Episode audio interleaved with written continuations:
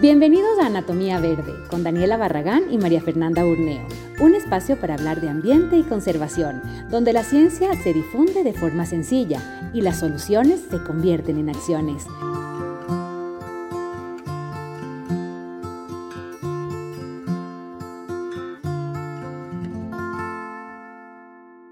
Vamos directo al tema. Vicky, qué hermoso tenerte. Y eso que antes de que pase el aislamiento ya te íbamos a invitar, pero tenías un poco de, cosas personales que no. Sí, estaba, estaba un poco alocado el, horario previo al, aislamiento, pero bueno, ya ahora hay el regalo del tiempo infinito, así que hacer cosas. Exacto. Esa es la forma. Buenazo. Entonces, eh, hagamos una recapitulación. A mí me ha encantado un poco tu evolución hacia este tema de la moda, eh, em, porque yo sé que a ti, igual que a mí, te encanta desde hace mucho tiempo, además de estudiarte temas ambientales, sabes muy bien del tema y, has ido, alguna vez hablamos de eso, ¿no? Y evolucionando así a ser ya ahora em, ya tienes muchísimo conocimiento adentro, pero te has un poco enfocado en el tema de la moda, ¿no? En el tema del, fast fashion, em, que es básicamente de dónde nace tu empresa, el círculo, que la tienes con una socia. Em, entonces, hagamos una recapitulación del tema de la moda rápida y cuál es el impacto de la moda rápida o, o, fast fashion para la gente que nos oye y que está en moda, em, y cuál es su impacto ambiental. Ya, perfecto.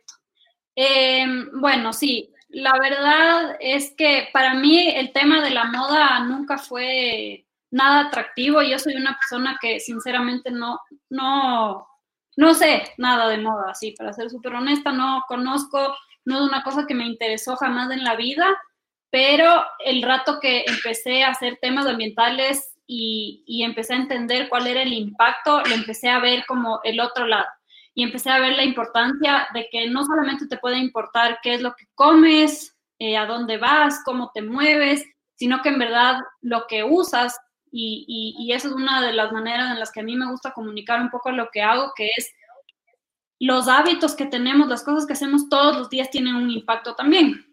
Entonces, eh, es súper importante que, bueno, para mí fue el hecho de que no me importaba, pero llegué al punto en el que dije, ok, tampoco no me puede no importar porque es algo que hago todos los días. Eh, para mí personalmente, no me puedes proponer un peor plan que ir de shopping, nada, me parece el peor plan, o sea, no es lo mío. Pero el rato que entendí el impacto fue peor, o sea, fue como, wow, nunca quiero hacer esto, qué pereza. Así que me tocó evolucionar a entender cómo hacerlo de una mejor manera, más eficiente, y ahí es donde nace el círculo también, de donde yo veía que yo, yo misma tenía esta necesidad, la Emi, que es mi socia también, veíamos que había esta necesidad, nosotras queríamos comprar ropa de segunda mano y no había dónde, porque no encontrábamos un lugar que tenga la calidad de ropa que queríamos, y ahí, de ahí viene. Entonces, el porqué detrás de, de, del interés y el tema ambiental viene tal vez de dos datos súper importantes que son los que más me impactan hablando del tema de moda, y es que en los últimos 20 años hemos incrementado el consumo de ropa un 60%. O sea que hoy en día consumimos 60% más ropa que cuando pocos años después de que yo nací, digamos. Entonces, a lo largo de mi propia vida ha habido como un disparo en eso y, ha sido también paralelo un poco a cómo crecen las redes sociales, este tema de, de cómo ha crecido el nivel de publicidad y cómo nos inyectan de información y de estilos de vida todo el tiempo. Em, también creo que ahora como hay este tema aspiracional del tipo de vidas que la gente quiere tener, entonces qué tipo de ropa te va a dar ese estilo de vida, y la verdad es un tema bastante complejo, o sea, yo no, he, no lo he hecho porque no soy psicóloga, pero me parecería súper chévere ver como un estudio psicológico de cuál es el impacto que tiene como la publicidad de la moda sobre la gente, porque en verdad te está obligando a consumir estilos de vida que son imposibles para mucha gente y cómo eso afecta no solo a nivel ambiental, sino ya a nivel personal a la gente. Entonces, es todo un tema de mercadeo ahí, súper fuerte, súper potente, ¿no? Súper, súper fuerte. Y el segundo dato que más me impacta de todo esto es que la industria de la moda produce el 10% de las emisiones de carbono que hay en el mundo. Eso es y, y yo he tenido gente que me ha dicho, no, o sea, no te creas todo lo que lees, ta, ta, ta. Para mí, sinceramente, no es un tema de que me creo que me digan o no, sino es un hecho de lógica, de solamente seguir la línea de producción de cómo se hace una blusa, un pantalón, lo que sea. Y tú puedes básicamente medir la huella de carbono de cualquier cosa que se produzca y que se venda. Y entonces la ropa recorre un camino tan largo, desde la producción de los textiles hasta que llega a tu closet y qué es lo que pasa después, que hace sentido. Entonces, eh, solo para darles como una idea de cuál es la cantidad de recursos que utiliza la, moda rápida, que hoy en día es la mayoría de moda que consumimos, eh, todas las marcas nuevas que han entrado en estos últimos años al Ecuador, todas son moda rápida porque además son baratas y uno de los problemas más grandes es que la gente quiere pagar poco, o sea, quiere que las cosas sean baratas, pero no están dispuestos a ver quiénes, quiénes son las personas que pagan por el hecho de que tu ropa sea barata. Y ahí se vuelve también un tema social, ya no es solo ambiental, sino un tema de ética de cómo se les paga a las personas que están produciendo tu ropa, eh, qué pasa en como en esa cadena de distribución. Es súper complejo, la verdad es que es todo un universo. sí. Y, ahí entra un poco el concepto de lo barato cuesta caro, ¿no? Es decir, hay un montón de valores y, esto se habla no solo en la moda, es como hacer un paréntesis, pero en temas ambientales eh, mucha gente, por ejemplo, dice, a ver, la, no sé, pues la cuchara de plástico me cuesta menos que la reutilizable, la reutilizable es carísima. Ese es un poco el concepto. Lo mismo con la moda, ¿no? Esta moda fast fashion es mucho más barata, entonces la compro, me puedo comprar tres camisetas por tres dólares, pero lo que pasa es que no está transparentado el costo real de esa prenda o de este plástico. Al final sí estás pagando su totalidad, porque estás pagando los impuestos de su manejo, eh, porque se vuelve recibo. Hay una cantidad de costos posteriores que quizás tú no estás, eh, no está en tu cabeza porque no está ahí, pero el rato que hacemos que las empresas transparentes precios, y todo lo que significa en la cadena el costo de la producción real, ya las cosas cambian de, Exacto, también cambian un poco eh, qué es lo que estás pesando, o sea, ¿qué, a qué le estás dando valor de lo, que, de lo que estás consumiendo.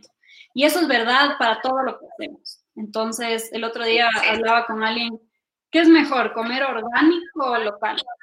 O sea, si es que tu tomate orgánico tuvo que recorrer millones de kilómetros, viajar en avión o yo qué sé, es mucho mejor que consumas local, así no sea orgánico, porque tiene un impacto mucho más bajo y por lo general en mercados en donde tú consumes comida orgánica en mayor cantidad, tienes eh, impactos ambientales menores que hacen que esa calidad de tierra sea mejor. Y es lo mismo con la ropa.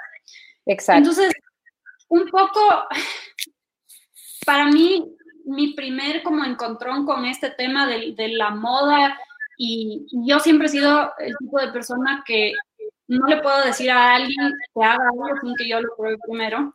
Entonces, eh, yo me, me, expongo a estos autoexperimentos todo el tiempo y hace unos tres años, más años más o menos, empecé a hacer este proyecto de, de closet minimalista que se llama Project 333. Entonces, la idea es que tú eliges 33 prendas que vas a usar a lo largo de tres meses este es un proyecto que básicamente lo que hace es crear una, en inglés se dice seasonality, como que tú vas vistiéndote acorde a las estaciones. En Ecuador no tenemos estaciones, entonces a veces puede parecer un poco raro, pero igual se puede lograr súper bien. Eh, y es un poco como se formula un capsule wardrobe también. Eh, al comienzo pensé que iba a ser imposible y después lo logré y fue mucho más fácil de lo que esperaba y creo que pasa mucho con, con los estilos de vida sustentables que la gente tiene tanto miedo de probar que no se da el chance de, de, intentar y darse cuenta que en verdad es mucho más fácil de lo que uno piensa. Entonces es es un experimento y, bueno, hoy lo que, lo que les quiero contar acerca del Capsule Wardrobe, les puedo explicar un poco si quieren sobre el tema del proyecto 33. No lo voy a hacer ahorita, creo que creé un poco como una guía de cómo pueden empezar un Capsule Wardrobe y aprovechando que todos estamos en la casa y en verdad, bueno, no todos los que podemos estar en la casa porque también es otra cosa. Eh, creo que es un momento en el que podemos aprovechar para poder ver en realidad qué es lo que ponemos. La Dani decía, sí, todos nos ponemos la misma licra, pero algo más nos damos que poner. Y en verdad, este es el momento en donde te das cuenta cuáles son las cosas que te hacen sentir bien y dices, hoy me quiero poner esto. Eso es lo que tienes que conservar. Las cosas que ni siquiera les regresas a ver. No te vas a poner. No, no te poner, no te vas a poner entonces, bueno, no sé, ¿quieres que empiece un poco ya como con el...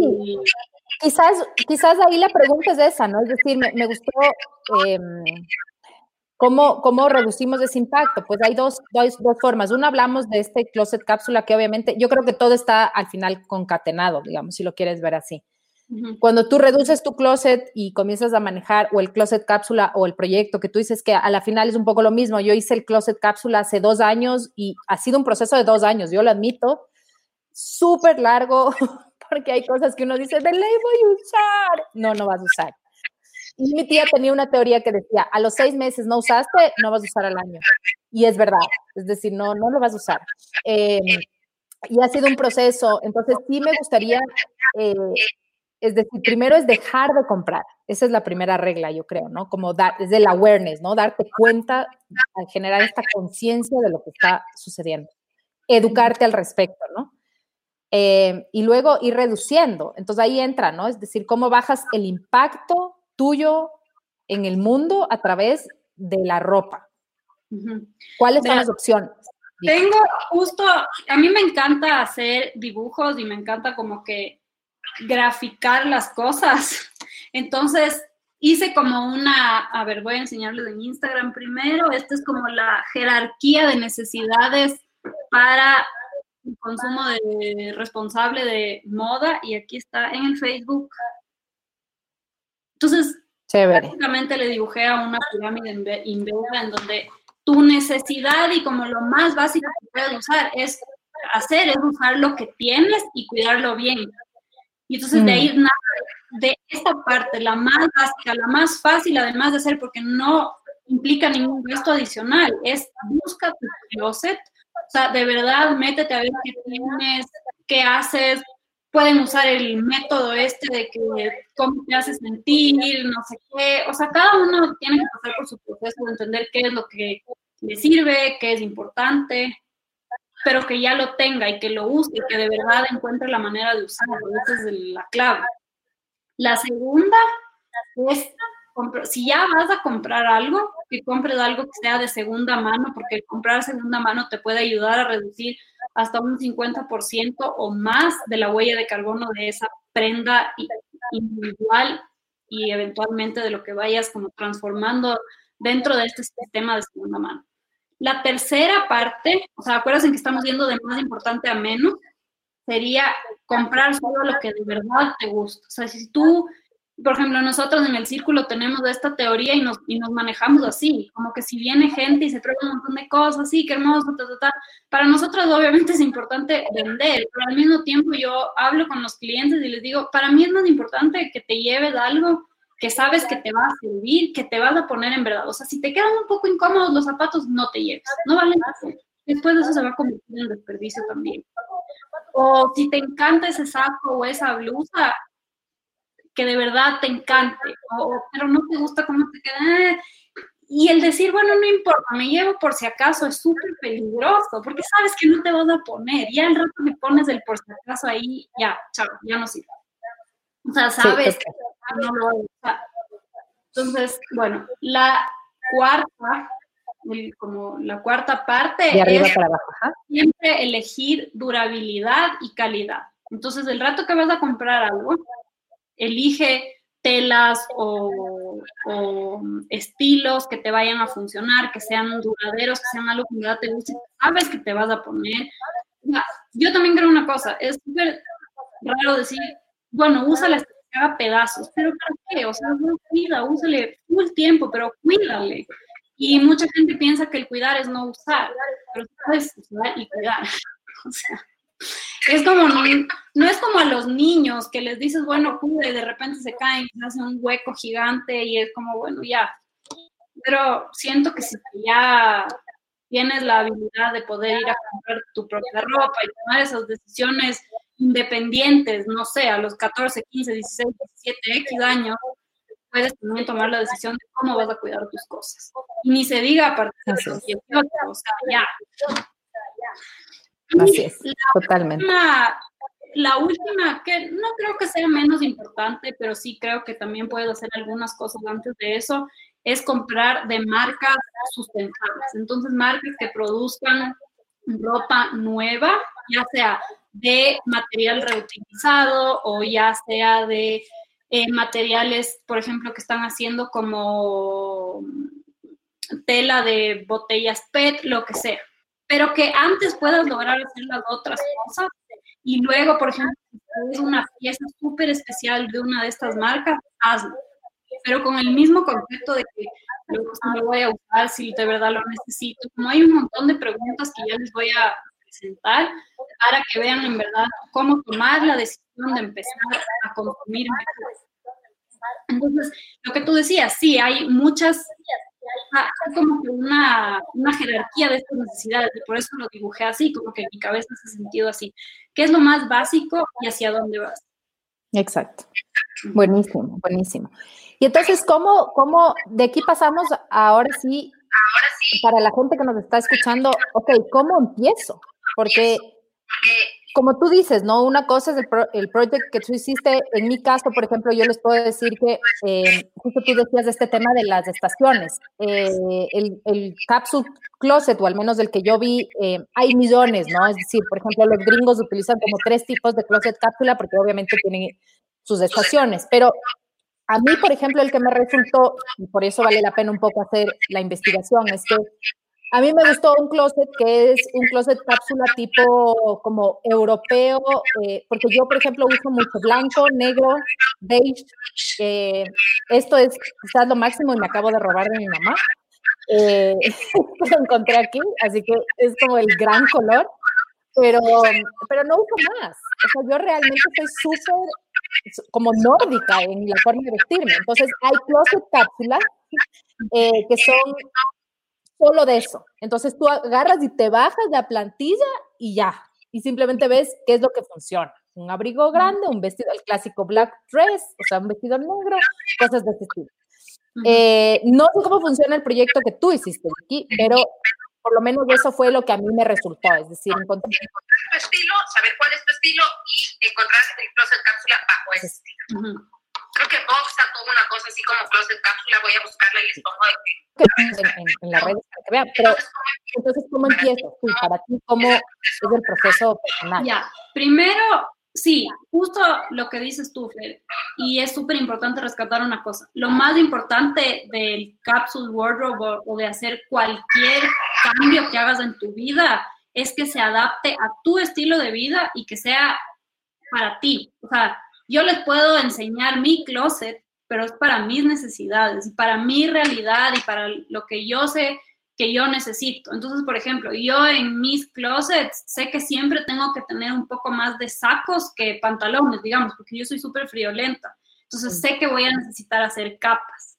O sea, para mí yo lo veo así, es más un tema de utilidad que un tema de cómo se combina mejor.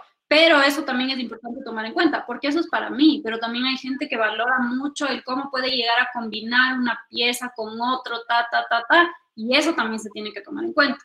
Entonces, el paso uno, como les decía, es investiga qué hay en tu closet. O sea, por ejemplo, lo, lo, lo más importante es primero tener como un entendimiento de qué hay. Hay muchas cosas que están escondidas como muy adentro del closet, ya hasta te olvidaste que tienes, están hasta con etiqueta, nunca te pusiste. Entonces, primero hacer como un scan de qué hay y qué puedes usar qué está bien, qué quieres, qué te gusta, entonces eso es lo primero. Después, ya para irnos como más técnicos, se recomienda usar elegir un color base, ¿ya? Entonces, un color base que sea un color neutral, entonces puede ser azul, negro o blanco. A mí, por ejemplo, no me gusta el blanco, nunca tengo nada blanco, entonces para mí es el negro. Siempre tengo algo negro. A partir de ese, a partir de ese color base que tú eliges, vas a elegir prendas que sean neutrales, ya de colores neutrales, cosas básicas. Entonces, por ejemplo, un top de color blanco, un top de color negro, un ta, ta, ta. Y em, después de eso vas a seleccionar cosas, que, o sea, la idea es ir dividiéndoles así para que primero veas qué tienes en general eh, y luego vas cogiendo piecitas de estas cosas que te van a servir. A mí no me gusta tampoco decir máximo ten 40 prendas en tu closet. Yo lo hice porque yo estaba dispuesta a hacerlo y como que no me importaba. Solo que sí entiendo que hay gente que no necesariamente está cómoda con 40 prendas, tal vez necesita 80, no sé pero eso es una cosa que también tienen que decidir y, lograr solos. O sea, es, muy personal el proceso. Yo siento que la ropa es, es un tema muy de identidad, de cómo te identificas contigo, con tu espacio, con la otra gente. Ya, entonces eso es importante. Entonces, las tres cosas básicas, elige un color base neutral, elige otros colores neutrales con los que puedas utilizar ese otro y elige patrones. Otra, ah, otra cosa que sean patrones es, es, como más recomendable que se usen, por ejemplo, en chompas o sacos, cosas así, que también puedas como hacer capas. Ya esto es como, esto es lo más fashion que yo sé, no lo hago, no sé que así funciona. Y de ahí con el tema de los zapatos y los accesorios, de elegir cosas neutrales y de nuevo, que sean para tu estilo de vida. Yo no sé caminar en tacos, entonces no elijo tacos probablemente voy a elegir unos zapatos de caucho que me gusten, que sean cómodos, que si me pongo verde o negro o jean, vayan. O sea, esa es la idea. Em, la otra cosa, y por ejemplo, una, un tip que a mí me gusta bastante es que si es que no te has puesto algo en 90 días, no lo vas a usar nunca. Entonces, la regla que yo tengo es, si en 90 días no me lo puse, se va al círculo, porque en verdad no, no lo voy a usar. Son tres meses que no te he puesto algo, ya no te O sea, Así es. pensar en que la practicidad es tu mejor amiga es lo más importante. Ya, por ejemplo, Fer, tú tienes dos hijas, ¿no es cierto? ¿Qué, ¿Qué, es tu estilo de vida? Tienes que estar correteando, tienes que estar con ellas, probablemente te ensucias un montón, entonces tú necesitas practicidad. Tal vez una persona que trabaja en una oficina necesita practicidad para ellos, que es un blazer que les funcione para reunión, para almuerzo, para no sé qué, la verdad. Entonces, piensen en qué es importante para poder lograr individualmente. Esos son los pasos, ¿ya? Cosas importantes que también hay que evitar cuando uno hace esto. De nuevo, enfocarse en el número de prendas genera demasiada ansiedad, o sea, es como que, hijo de madre, solo puedo tener 20 y ahora qué voy a hacer, qué voy a reemplazar, no, o sea, vayan poco a poco y en verdad desen su tiempo, creo que eso es lo más importante. Eh, planifica para tu estilo de vida otra vez, o sea, qué es importante para ti, cuáles son tus necesidades del día a día. De ahí, tener desordenado el closet es un crimen. O sea, yo también sufro de eso.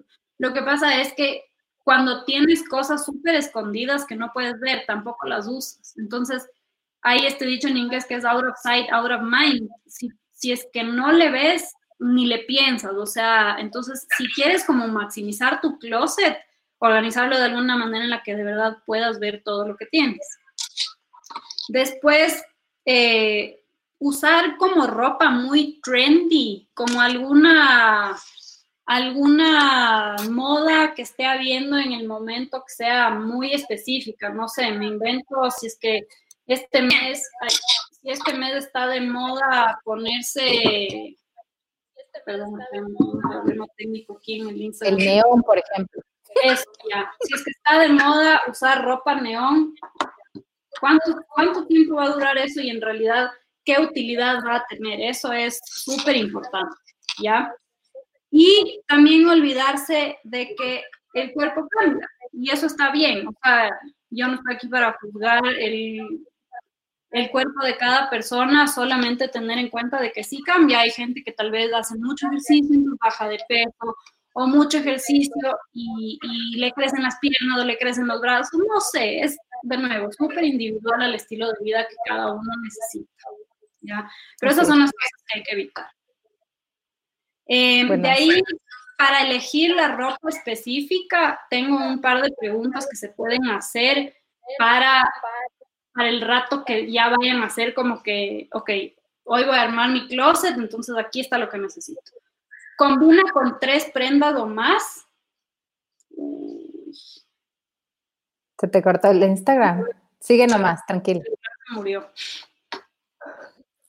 ¿Cuál? ¿Tu teléfono? armar mi closet, entonces aquí está lo que necesito. Combina con tres prendas o más. Se murió, se murió esta auto. Se murió el teléfono. ¿Y ahora qué hacemos? Pasas en el Facebook, estamos en Anatomía Verde. ¿Cuál? tu teléfono. mi closet, entonces aquí está lo que necesito. Combina con tres prendas. No sé por qué me están haciendo, sonando tantas cosas al mismo tiempo. Ahí estás. Bueno, entonces, combina con tres prendas o más de las que ya vas a elegir. Entonces, por ejemplo, si tienes un jean negro y un jean normal, puedes combinar con tres prendas o más, ideal, perfecto. De ahí, ¿con cuántos outfits puedes armar con esa prenda? Entonces puedes armar, no sé, cinco outfits. Mi celular está out. Se murió. Se murió. Se murió el eh, celular de la Vicky. Entonces, vayan, estamos en Facebook en Anatomía Verde. Yo voy a cerrar esta, esta de aquí, pero estamos igual este video del Facebook, yo creo que se cuelga, o sea, se queda ahí colgado, entonces van a poder ver como otra vez. Pero de todas formas, estamos en Facebook, en Anatomía Verde, eh, que es el segmento de radio ambiental, entren ahí, ahí está la página y estamos todavía con la entrevista acá. Eh, qué pena, murió completamente, creo que le botaste al agua, Vicky. No, como que se sobrecalentó, no sé qué le pasó. Tiene como un, termómetro. Ah, pero ya volvió a la vida. Volvió a la vida. A ver, vamos a esperarle un rato y si la Vicky se puede conectar otra vez, yo estoy aquí. Pero quizás volvemos, ¿no es cierto? Sí, a ver, déjame ver si va a funcionar. Creo que solo tuvo un pequeño momento de sobrecalentamiento. Ya, entonces esperemos un rato a ver si es que la Vicky se vuelve a conectar. Y yo lo que voy a hacer es, me avisan si es que le pueden. Me voy a quitar este y le voy a poner la Vicky acá. Si me le pueden escuchar acá, sería ideal. Creo que se hace, ahí se hace eco. ¿Ahí? Sí. Ahí le escuchan. Entonces yo lo que hago es eh, mover la mm. pantalla hacia la Vicky. Ahí. Pero estoy mandando, no, ya te mandé para salir aquí. Acá ya está, ya está, ya está. Lo vamos a lograr. Ya está. Ahí estamos. Ah. Ya.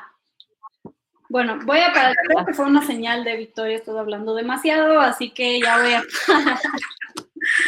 No, no, tenemos preguntas, tenemos preguntas, porque antes de que digas lo que ibas a decir, Vicky, nos preguntan, hay eh, unas chicas que tienen una, una propuesta súper linda que me ya me habían escrito, que se llama Twice Chance, que es igual, un poco el, mismo sentido del, círculo, ¿no? Es, eh, ropa de segunda y todo, es una, propuesta súper interesante. Y ellos lo que nos dicen es la regla debería ser 90 días porque nosotros eh, usamos la regla de un año. A ver, yo uso la regla de seis meses, depende mucho, yo creo, cómo tú te acomodas, ¿no es cierto? Sí, o sea, es lo que les decía, para mí son 90 días, es mi, mi, la regla que yo he adoptado porque yo siento que para mí si ya no me lo puse en tres meses, no me lo voy a poner. De nuevo, es súper importante que se adapte a ustedes. El problema de hacer un año es que yo siento que es demasiado. O sea, de nuevo, no les voy a decir hagan lo que yo les digo, porque no es justo tampoco, pero sí creo que es importante que, que se den un límite de tiempo real, porque un año es es un montón. Es un montón, sí. Sí, o sea, yo creo que, por ejemplo, los seis meses a mí me resulta, porque es lo que tú dices, yo tengo un estilo de vida en que, por ejemplo, no sé, la, nos vamos de vacaciones por las guaguas o cosas de... O sea, mi vida cambia mucho constantemente y yo me tengo que un poco hacer a las reglas de, de lo que sucede en mi familia. Entonces, hay ropa que quizás no la uso durante cinco, meses, pero al sexto mes resulta que sí la uso un montón. Meses, pero al sexto mes estamos, nos vamos de vacaciones, ¿entienden? Y esa ropa la usé. entonces, constantemente para ese tipo de, de, actividades. Depende, de tu estilo. Los seis meses a mí me parecen prácticos por eso, porque puedes jugar ahí. Exacto. Sí, exacto. O sea, un poco es que, a ver, la adecua, o sea, a ver, el, closet cápsula tampoco es una cosa permanente, ¿ya? O sea, ustedes pueden seguir haciéndolo durante un tiempo X, pueden ir hacerlo cada cuatro meses para que lo cambien cuatro veces al año, o sea, la idea es, es potenciar el closet que ya tienes y darle de verdad, para mí lo lindo es que me puedo poner mis cosas favoritas todos los días. Y sí, la ropa tiene un efecto en el que, en el que te sientes mejor porque puedes usar las cosas que en verdad te gustan. Entonces, sí, o sea, la idea es que, que sí tengas variedad, que sí tengas opciones, y que puedas ir cambiando las cosas, porque por ejemplo, también puede pasar que tú eliges algo dentro de tu closet cápsula que terminas tampoco poniéndote y eso es una señal ideal de que no te lo vas a poner, porque si tienes el closet reducido, igual no te estás poniendo, no te gusta, no te lo vas a poner. Ya, buenas. Me quito la minuta acá porque había eco en el... Voy a bajarle acá el volumen. Casi tenemos una escena así como, ¿se acuerdan en esa entrevista de la BBC que aparece el bebé? Tuvimos un momento así, pero la Vicky no se dio ni cuenta. eh, como me parece, te veo como que los dos al mismo tiempo, en duda rato. Pero apareció como por acá al lado de la carita, entonces dije, este va a ser un momento tipo BBC, pero no. Ahí, ahí entró el padre a, a llevarse. Bien. Eh, a ver, entonces, Tú nos ibas a hablar un poco del, del, antes de que hagamos esta interrupción de los días y de todo el tema, nos ibas a, a, contar un poco cómo funcionaba ya finalmente. Entonces, empezabas con revisar obviamente tu closet y luego con un poco para como cerrar este, este tema, ¿no? luego, ¿qué? ¿Entrego, dono, regalo? ¿Qué? Hay muchas opciones. Eh, yo pienso que la ropa a mí a veces me da un poco de pena que la ropa que se dona siempre es ropa que está muy hecha pedazos, que incluso es como que para la gente que la recibe no llega a tener utilidad.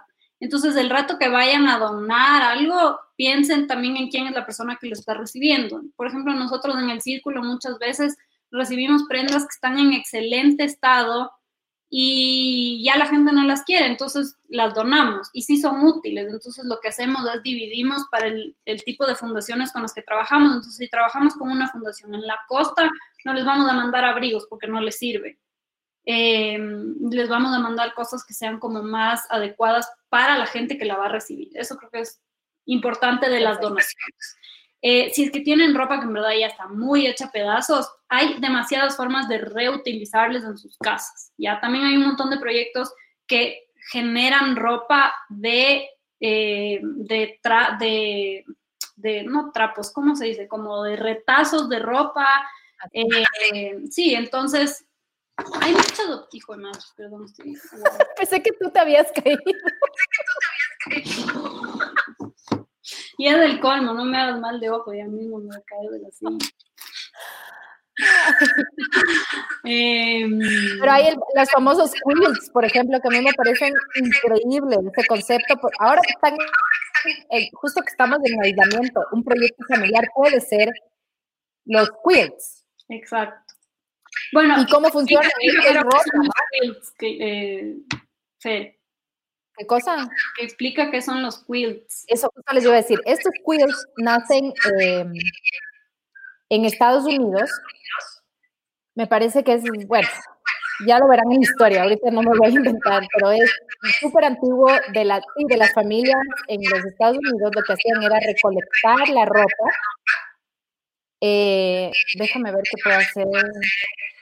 Me dice que está con eco acá. Ahí. Ahí estoy mejor. Bueno.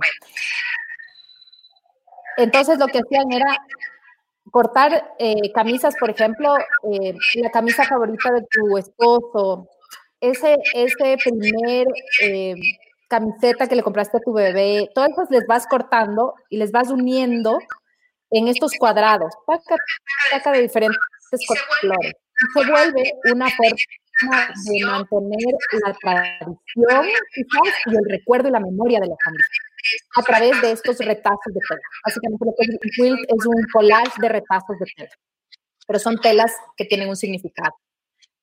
Eh, entonces me parece un buen proyecto familiar ahorita, por ejemplo, cuando encuentren ropa que ya está muy hecho pedazos y que está muy emocionalmente muy pegada a ustedes, pero que saben que no pueden donar, regalar nada.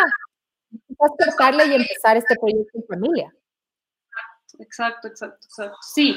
Entonces hay un montón de opciones. Pueden donar, pueden hacer quilts, o sea, por ejemplo, nosotros en el círculo, yo no puedo hablar por, por, otros negocios que tengan como una naturaleza parecida, nosotros sí tratamos de elegir ropa que, que esté en súper buenas condiciones, porque también es importante que cuando vayas a comprar ropa de segunda mano haya cosas que estén en súper buena calidad y que tengas, o sea, mi idea es que tú puedas salir de nuestra tienda puesto las cosas que te gustan. Fer, a ti te pasó esto, tú te pusiste eh, te pusiste estas fotos, esta ropa para las fotos y básicamente te la quedaste, o sea, te fuiste puesta, te la pusiste y la tienes, o sea, esa es la idea. Y, las cosas que no podemos vender nosotras, eh, hay otras opciones también, eh, otras tiendas. Entonces, en verdad hay muchas opciones. Es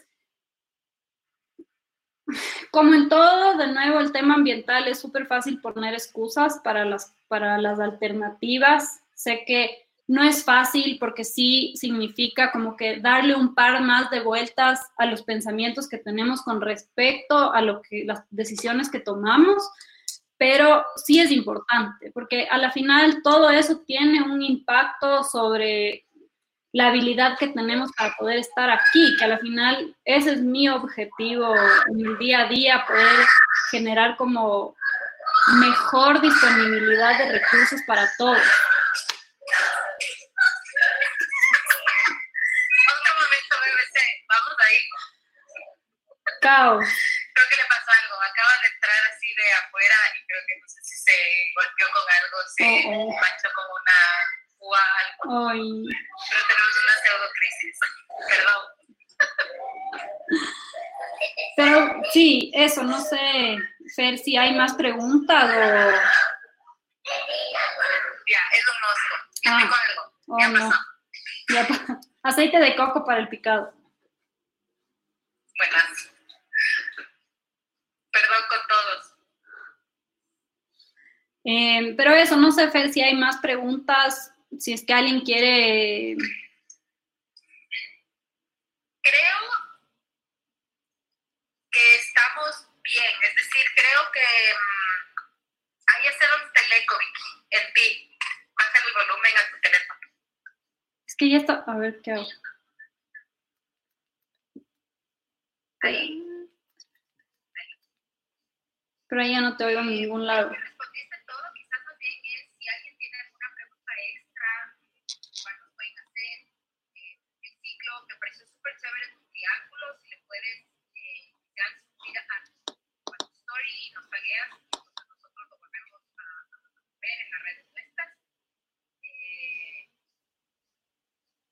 Eh, un poco para tener una idea de cómo funciona, qué es lo que la gente puede hacer, ¿por qué escojan ropa de marca?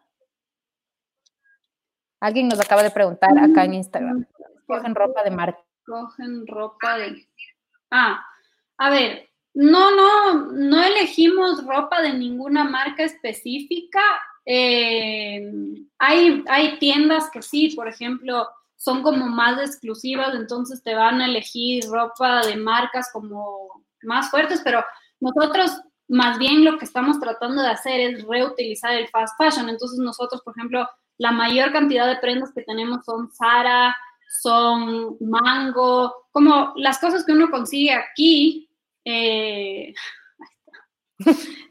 em, no, no es, eh, nosotras personalmente no elegimos solo marcas, más bien lo que tratamos de ver es la, el estado de la prenda, ¿ya? Entonces, por ejemplo, si es que los botones están completos, si es que los cierres están completos, si tiene manchas, lo que usualmente hacemos es, por ejemplo, si nos gusta la prenda, a ver, no es que solo nos gusta a nosotros, ya vamos cachando también qué es lo que la gente le gusta venir a comprar donde nosotras. Entonces, ¿qué buscan? Por ejemplo, pantalones, tienen sus épocas de que sí, faldas jamás nos compran una porque quien en Quito se pone falda, no sé. Eh, hace un frío que si te pones falda, chau, no sé. Pero bueno, cada uno lo que necesite. Lo que pasa es que también nosotros vamos entendiendo nuestros clientes qué necesitan, ¿ya? Entonces, es básicamente eso, que, cuál es la utilidad de la prenda, no necesariamente la marca para nosotros. Sí hay otras que, que te piden bastante que sean marcas más exclusivas. Em, sí, hay otras, hay por ejemplo a Miki que no, que ellos más bien ven que básicamente que el Estado esté en perfectas condiciones, ellos son súper detallosos en eso porque obviamente tienen varias tiendas y no por comprar de segunda vas a comprar en, mala condición, eso es, eso es, algo que todas las tiendas de segunda mano mm, tienen súper claro, eh, por eso hay que cuidar nuestras prendas. Ah, y, depende mucho del lugar, ¿no? El círculo ya a veces es más como porque tus clientas, digamos, han pedido o clientes han pedido ese tipo de marcas o, les gusta algo de ese estilo. Em, nos preguntan a dejar, ¿no? O sea, ah, también es lo que te dan. Es, lo que es lo que más consume la gente, entonces por por solo por porque funciona así y es la mayor cantidad de marcas que consumimos es es lo que más tenemos. Y están, en verdad, no saben cuántas cosas con etiqueta nos llegan, es una cosa de locos porque la gente o te regalan o te compraste y luego no te convenció, o sea, en verdad desperdiciamos demasiada ropa, tenemos... Es una locura. Un montón de plata metida en nuestros closets que en realidad no, no estamos, no estamos utilizando o que después se va a ir al botadero a generar un impacto ambiental mucho más fuerte, eh, sí, Así es. Eh, a ver, ¿qué marcas hay eh, sustentables? Yo no conozco aquí, yo te digo de parte mía, yo no conozco muchas, a, ver, hay algunas marcas nacionales que vi la otra vez, por ejemplo, justo en el programa del Closet, la Dani le entrevistó a una marca aquí que está haciendo unas prendas preciosas eh, tienen toda una línea eh, de trazabilidad con sus prendas. Eh, es decir, que sea sostenible tiene varios aspectos, es decir, no solo que no contamine o que tenga poliéster o no sé, sino que también su línea de trazabilidad sea muy clara, ¿no? ¿Qué significa la línea de trazabilidad? Es decir, que desde la producción de su, no sé, del propio algodón hasta tus manos, ellos sepan cómo ha ido el trayecto y si el trayecto ha sido eh, de, manera ambientalmente y socialmente eh, positivo en el buen sentido de la palabra positivo, es decir, que, sea, que esté bien hecho, básicamente. Aquí es muy complicado que encuentres algodón orgánico. El Ecuador todavía no hace buenas importaciones y si es que encuentras son súper caros. O sea, la, la diferencia es 4 dólares a 25, 20, 30 el metro eh, de algodón orgánico. Entonces, obviamente, una prenda te va a costar.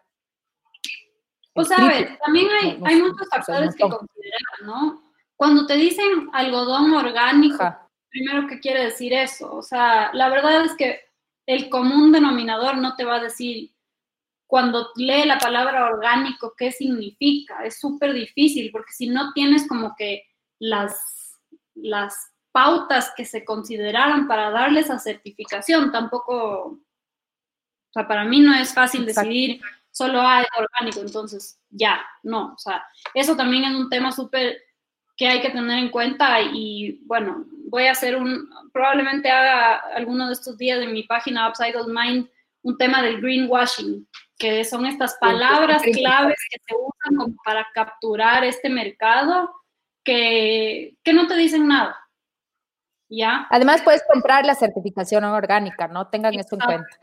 Pero Cami, digamos, a la Cami le digo que es la que nos preguntó, perdón que te interrumpa, pero volviendo a lo de las marcas sostenibles, quizás en el Ecuador, más que nada es buscar marcas nacionales en donde tú puedas asegurarte que lo que ellos están produciendo tenga una línea de trazabilidad muy clara. O sea, yo les puedo eh, recomendar algunas. No hay marcas, ¿no? O sea, por ejemplo, Patagonia es una super marca sostenible, ellos hacen es una marca increíble, tienen hasta proyectos, esos son como otro nivel.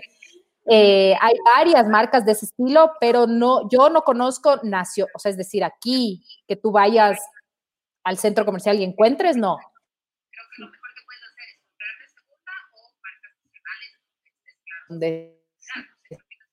Sí, o sea, de acuerdo, igual yo en lo que sí discrepo contigo, Fer, es que más bien sí hay marcas nacionales eh, sustentables que están buscando dar alternativas a esto. Eh, entonces, por ejemplo, una que a mí siempre me encanta hablar de esta marca porque me gusta el concepto y me gusta la idea, me gusta lo que han logrado, es Remu, que hacen chompas de ah, jean eh, sí, la cosa es que el tema con, con, con las prendas sustentables o estas marcas sustentables es que suelen ser un poco más caras, pero por ejemplo, Remu lo que ha hecho es, ellos necesitan materia prima que son los jeans que tú ya no usas, entonces el rato que tú les das tus jeans te pueden dar un descuento. Entonces puedes llegar a tener hasta el 50% de descuento en tu, en tu chompa solo por darles tus jeans. Y entonces ahí se va como cerrando ese ciclo. De ahí, por ejemplo, hay esta marca llama Ananay. También hacen... Eh, Esa es la que vimos. Esta creo que es la que le entrevistó la Dani o algo así. Hay una marca súper linda. La Dani puede ponerles aquí en los comentarios. Hay una que también le entrevistó la Dani. Buenazo, ajá. Eh, entonces, sí, también hay Ananay.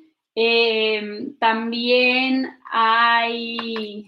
Pero son marcas, a lo que yo me refiero en que son marcas, porque muchas veces cuando hablamos de temas ambientales, una de las preocupaciones que mucha gente, y te deben decir a ti también, Vicky, ¿no? Eh, es que no son muy accesibles. Es decir, estamos hablando de mercados, ¿dónde consigo Remo? ¿Dónde consigo Ananay? Es muy complicado para una persona, o sea, el rato que tú quieres comprar algo y dices, chuta, justo me falta, no sé, unos aretes, una chaqueta, un este, hasta encontrarle Remo, conseguir, hacer que, ¿sí me entiendes? El proceso es mucho más largo. es un proceso más largo, pero de nuevo, o sea, la cosa es que, nosotros cada día... Son difíciles de conocer, a eso me refiero yo. O sea, cómo logramos que se inserten en un mercado mucho más abierto, más comercial, ¿no? También es difícil porque a la final su competencia es Inditex, que es Sara, Mango, etcétera, etcétera. Bueno, no sé si Mango sea, pero estos otros gigantes que han entrado al país que de nuevo, la gente, primero que todo el mundo, todavía nosotros, no, no digo como Ecuador, sino las personas en general, como que acudimos a un centro comercial para conseguir todo lo que necesitamos. Y esto es un pensamiento en donde tú encuentras, solamente en, donde, en un lugar en donde encuentras todo, vas a ir a conseguir lo que necesitas, porque te da pereza. Y de nuevo, esto es una de las cosas, una de las mentalidades que un poco nos complica nos complica el, hacer estos experimentos de probar cosas nuevas. Obviamente, sí entiendo que hay gente que tiene vidas complejas en donde, por ejemplo, si tienes hijos y tienes una hora para ir a hacer esto, o sea, ya nada, te fuiste al centro comercial, pero también estas marcas lo que han hecho es convertirse, o sea, ser lo más digital posible para poder generar em, un menor impacto de no tener un local, por ejemplo, y al mismo tiempo de poder llegar a tu casa. Entonces, tampoco se requiere un esfuerzo gigantesco. También es el, el qué tan dispuesto estás a buscar estas cosas. O sea, en realidad, si tú quieres, o sea, de verdad, uno en este mundo ya está inventado todo. Si no encuentras, porque no te da la gana de buscar. Sí, en eso me parece interesante, pero creo que también ahí, por ejemplo, yo, nosotros nos podemos comprometer, digamos, con la radio y todo, ir eh, dando conocer estas marcas que son también para la gente. Estamos hablando de miles de personas, ¿no? No todo el mundo y podemos poner la información. Ese hay un mea también de los ambientalistas que nos, nos, nos hemos dedicado un poco no a regar esta información tan importante sobre marcas o grupo de la moda que está hablando de esto, entonces obviamente se va a empezar a hablar de más marcas nacionales que, que trabajan eso, Pero bueno, ese es un poco, yo me puedo comprometer y también la Vicky se puede comprometer a poner ahí todas las marcas que se nos vayan ocurriendo que eh, ya trabajan este, este tema sostenible, ¿no? Otra de las preguntas que me pareció súper interesante, además de un comentario de la Dani, fue que obviamente revisen las etiquetas, o sea, lo más importante es revisar etiquetas. Eh, lo que está en la etiqueta ya más o menos les dice en dónde fue hecho y ya más o menos van a saber eh, el nivel que tiene la prenda de ser o no sostenible, ¿no? Eh, y ustedes pueden meterse a investigar, es decir, si está hecha, por ejemplo, en Tailandia, uy, ¿por qué? Creo que se nos acabó el tiempo en el este. Oye, nos hicieron... No, full técnicos con Instagram no nos quiere. Ajá, Instagram está bravísimo. Creo que hay demasiada demanda. Pero bueno, acá lo que les decía es, em, ahí estás, te voy a unir, Vicky. Eh, ¿Estás por ahí? Sí, creo. ahí estás, ahí estás, ya, ya, ya, ya. Ya. Em, entonces, un poco la idea ahí es, eh, si, si, por ejemplo fue en Tailandia hecho, que es lo que yo les estaba diciendo, tengan en consideración que hay em, entren, entren a ver dónde queda la fábrica, eh, cómo funciona. Eh, eso está disponible. La, web ahorita en Google puedes buscar, puedes buscar una persona, o sea, puedes buscar lo que te dé la gana. Entonces sí hay esa información. Pero había una pregunta que me da un montón de pena, pero que decían, ¿qué hacemos con los zapatos eh, que estamos, o sea, los zapatos viejos? ¿Dónde los podemos llevar para que no se conviertan, obviamente, en un problema más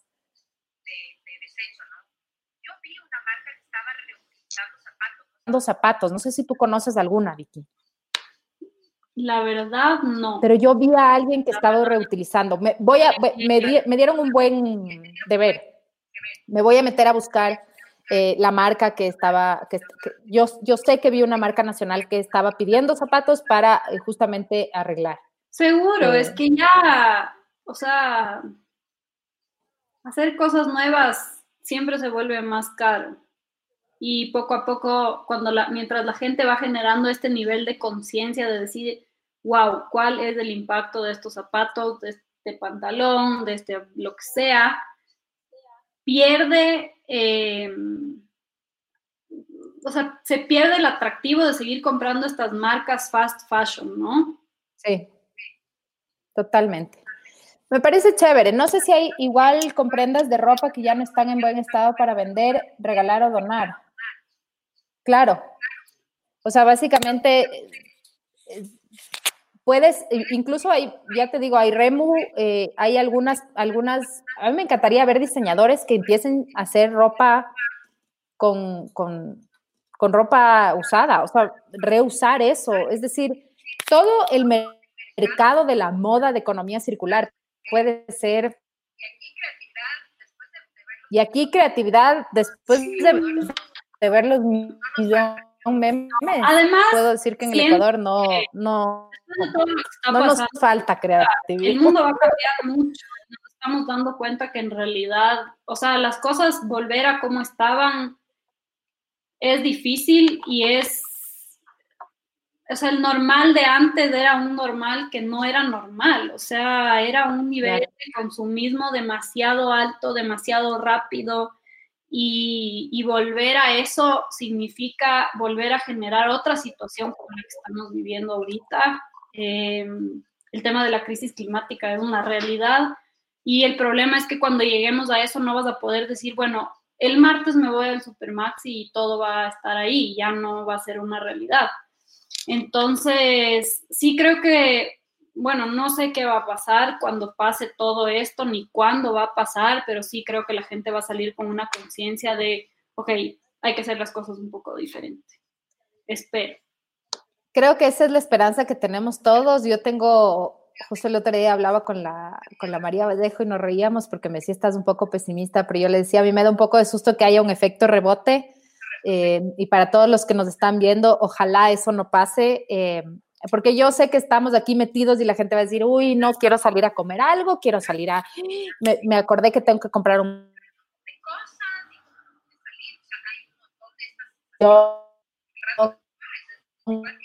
el rato que corres, desde cuando tienes un, animalito encerrado y le liberas, obviamente sale con todo, ¿no? A la fuerza, a buscar su libertad, a hacer las cosas. Pero creo que, y eso hablamos justo en la entrevista anterior con, con, con Juan de Dios Morales, que decíamos, lo único que pedimos eh, es que este tiempo que estamos en cuarentena, así no les importe mucho el tema ambiental, pero ya que están viendo tanto de este tema, sean conscientes y se pongan como al comienzo del año estas, estos como metas anuales, ¿ya? O sea, voy, por ejemplo, voy a hacer mi closet cápsula, voy a empezar ahora con la cuarentena y lo voy a mantener, y lo voy a mantener con mis hijos, lo voy a mantener con mi vida. Es un paso inmenso. No dejen de, cumplir esas metas porque si era, si es ese normal que estábamos manejando, era un normal bastante anormal, si queremos verlo así. Em, y, no, no nos va a llevar a nada, eh, no nos va, el efecto rebote, yo sé, justo me decía Ana Cristina ahorita, eh, una buena amiga me decía, mm, a mí también me da susto el efecto rebote, pero a ver si vamos a hacer un esfuerzo para que eso no ocurra, ¿no? Sí, esa es la idea, ¿no? Ese es el sueño de todos los ambientalistas ahorita. Acá estamos así como rezándole a los mil dioses eh, para que eso no ocurra, al universo completo. Em, espero que sea, que esto les haya gustado. Ya Instagram nos cortó, vamos una hora y un poco más. Eh, ha estado súper chévere la, la, conversa con Vicky. Eh, si tienen preguntas, nos dicen. Yo le puedo pasar la Vicky, la Vicky puede poner en Upcycle, yo puedo subir igual en el perfil de Ferburneos y la Dani puede subir en el closet. Eh, la idea es irnos entregando información. Estamos tanto tiempo ahorita metidos en las redes que obviamente vamos a estar consumiendo muchísimo. así que todas las preguntas bienvenidas. vamos a seguir con estas entrevistas. Si nos queda algo, obviamente le molestaremos otra vez a la Vicky, eh, pero la idea es ir haciendo todas las semanas y no perder, obviamente, el impulso de Anatomía Verde, que es un espacio que, ya, va, ya cumplimos un año, esta semana, justo el 4 de abril del, año pasado, ajá, lanzamos el primer programa. Así que nada, eh, gracias Vicky, me encanta siempre verte. A mí también. Y le voy a unir un ratito a la Dani para que se pueda despedir y agradecerles a todos los que nos han escuchado. De una, mil gracias. Y bueno, si alguien tiene cualquier pregunta, no duden también en mandarme a Upcycle Mind y lo que quieran, aquí estoy para eso. Gracias. Chévere, gracias, Vicky.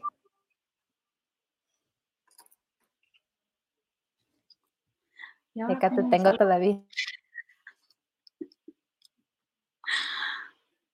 Yo me despido acá, no sé dónde la Dani, si sí Instagram. Eh, creo que no está. De todas formas, eh, me despido. Ahí está la Dani, no sé por qué no le puedo ver. Transmitir con Daniela. Bueno, eh, yo me despido acá, me despido acá también. les agradezco un montón por, seguirnos. Em, a los que se unieron, voy a subir, va a estar subido el, aquí y lo voy a subir acá también en, el Facebook de Anatomía Verde y ah, espero verles la próxima semana.